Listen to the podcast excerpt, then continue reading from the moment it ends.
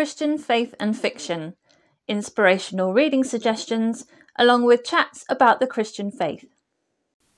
The following episode is an audio version of a video that I recorded for my YouTube channel, Christian Faith and Fiction. If you would like to watch the video rather than listen to the audio, you can do so by clicking the link in the show notes. Please do share your thoughts by commenting either on the video or on the relevant blog post, links in the show notes. Welcome to my channel Christian Faith and Fiction. My name's Lou.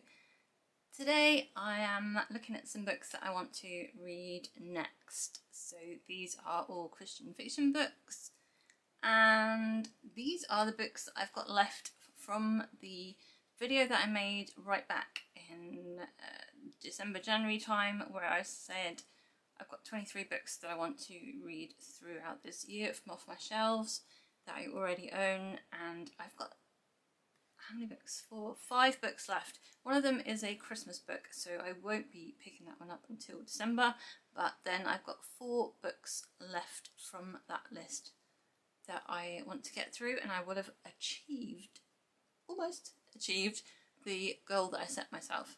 So the sort of informal book club that I'm part of on BookTube is reading Heart of Red, Blood of Blue by Rebecca Belliston for August, which is, I think, Christian fantasy and it, it's been recommended by, well, I think Oshina was the first person to read it, so I don't know who put it forward, I can't remember who suggested it now, but um, Oshina has read it before and she recommended it. So I will see how I get on with it. It is about um, a girl on the run, a kingdom to save. Princess Gisela of Steinland was born without colour, albino. To add to this curse, her betrothal to Prince Jeric of Kronga ends in death and starts a 10 year war. Her father is determined to win, even if it means bringing her out of hiding to do it. So I don't want to read too much of the description for that one. I'm going to go into it and just see how I get on. I've got a um, an ebook copy of that one, which I've had for a while. I think it might have been uh, either really got it really cheap or free. So yeah, we will see how I get on with that one. And then there are like I've got two books by J'Nell Ciesielski that are still left on my shelf. So one is The Brilliance of Stars, and this is following. Oh, it's set in Washington DC in 1914, and I believe it's following two like secret agents, secret agents or like secret assassins, and they're sent on a mission to take down Russia's newest and most dangerous arms dealer, and end up on a, like a manhunt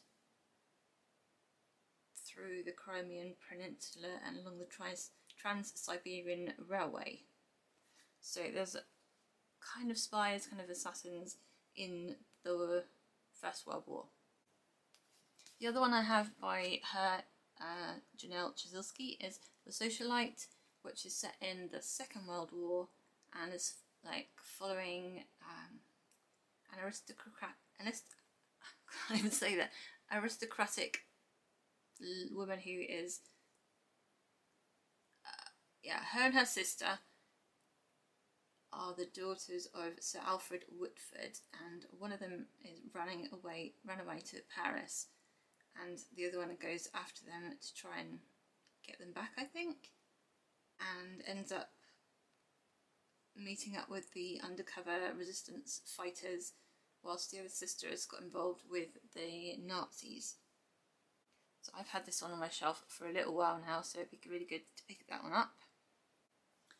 And then I've got All That Really Matters by Nicole Deese, another book that's been highly uh, recommended, hyped a bit maybe. Yeah, it's been recommended a lot.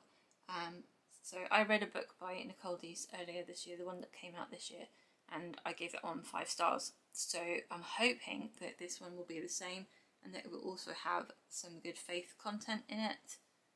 It's something to do with a makeover show, makeover show for America's underprivileged youth, and this this lady is like um, auditioning for it, but she doesn't have much experience with people in need, and so she goes to volunteer for the summer at a program for aged out foster kids. So, yeah, I've heard good things about it. I'm hoping that I will enjoy it. It sounds like there's going to be a mixture of fun stuff as well as some heavier topics in there. But I really loved that cover. And then finally, I've got the last book in the Hagenheim series, which is The Peasant's Dream by Melanie Dickerson. This, I think, is meant to be like a reverse Cinderella story with like the princess and then the commoner man, think. Uh, usually they sort of start off her books for me. They start off kind of with the with the fairy tale and then they go off in their own tangent on their own plot line. So I will see how I get on with this last one in the series. Uh, I don't know whether it was like other people's favourite one, but um, I'm hoping that I will enjoy it anyway. So those are five books that I would like to read next. The question is, which one should I pick up first? So let me know in the comments if you were me, which one of these books you would pick up first. And I hope you have a really great reading week. Don't forget to subscribe if you haven't done already.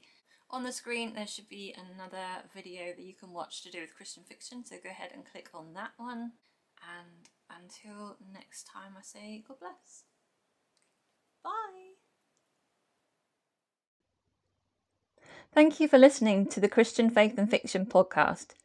If you would like more information, you can click the link in the description. Don't forget to subscribe on your podcast app to make sure you catch the next episode.